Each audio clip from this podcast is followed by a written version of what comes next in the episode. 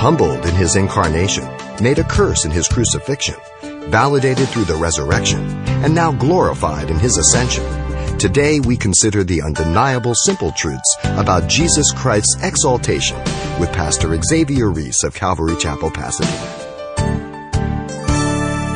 Jesus tells us what is meant by his ascension in the Gospel of John.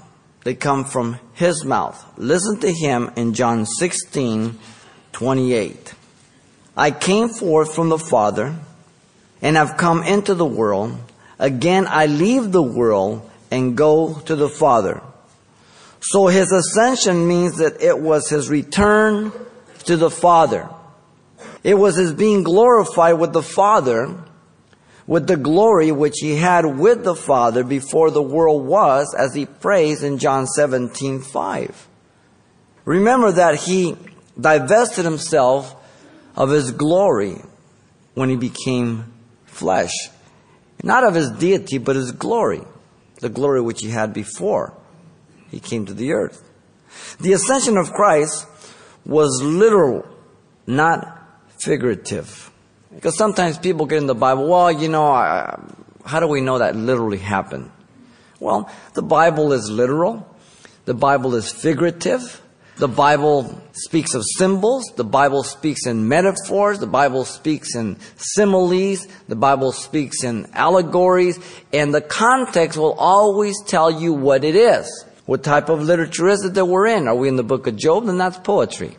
In the Psalms. Are we in Kings? Then that's history. Are we in Deuteronomy? Then that's law. Are we in Jeremiah? Then that's the prophets. And so the type of literature will help us how we should look at it and how we should examine it. Now, secondly, the ascension of Christ was prophesied by Christ himself. In John 6, 61 and 62, Jesus speaking to his disciples about eating his flesh and drinking his blood asked, Does this offend you? What then if you should see the Son of Man ascend where he was before? And in 14.2, Jesus said, I go to prepare a place for you. If you believe in God, believe also in me. And my Father has many mansions. If it weren't so, I would have told you. I, I go to prepare a place for you where I am. There you may be also.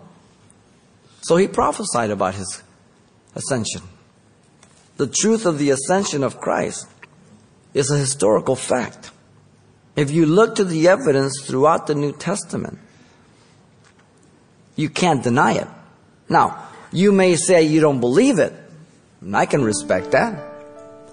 But you cannot say that the Bible doesn't have evidence for it, for it to be true. It's absolutely verifiable. It's unmistakably clear that he ascended. You've been listening to Simple Truths with Pastor Xavier Reese, a daily devotional of the enriching and precious truths found in God's Word. Hear this program again by following the radio listings link at calvarychapelpasadena.com. The studies you hear on Simple Truths are also available on CD.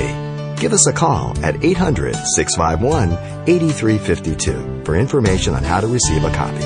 Or log on to our website for announcements about other ministries at Calvary Chapel, Pasadena.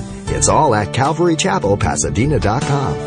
And join us next time for more Simple Truths.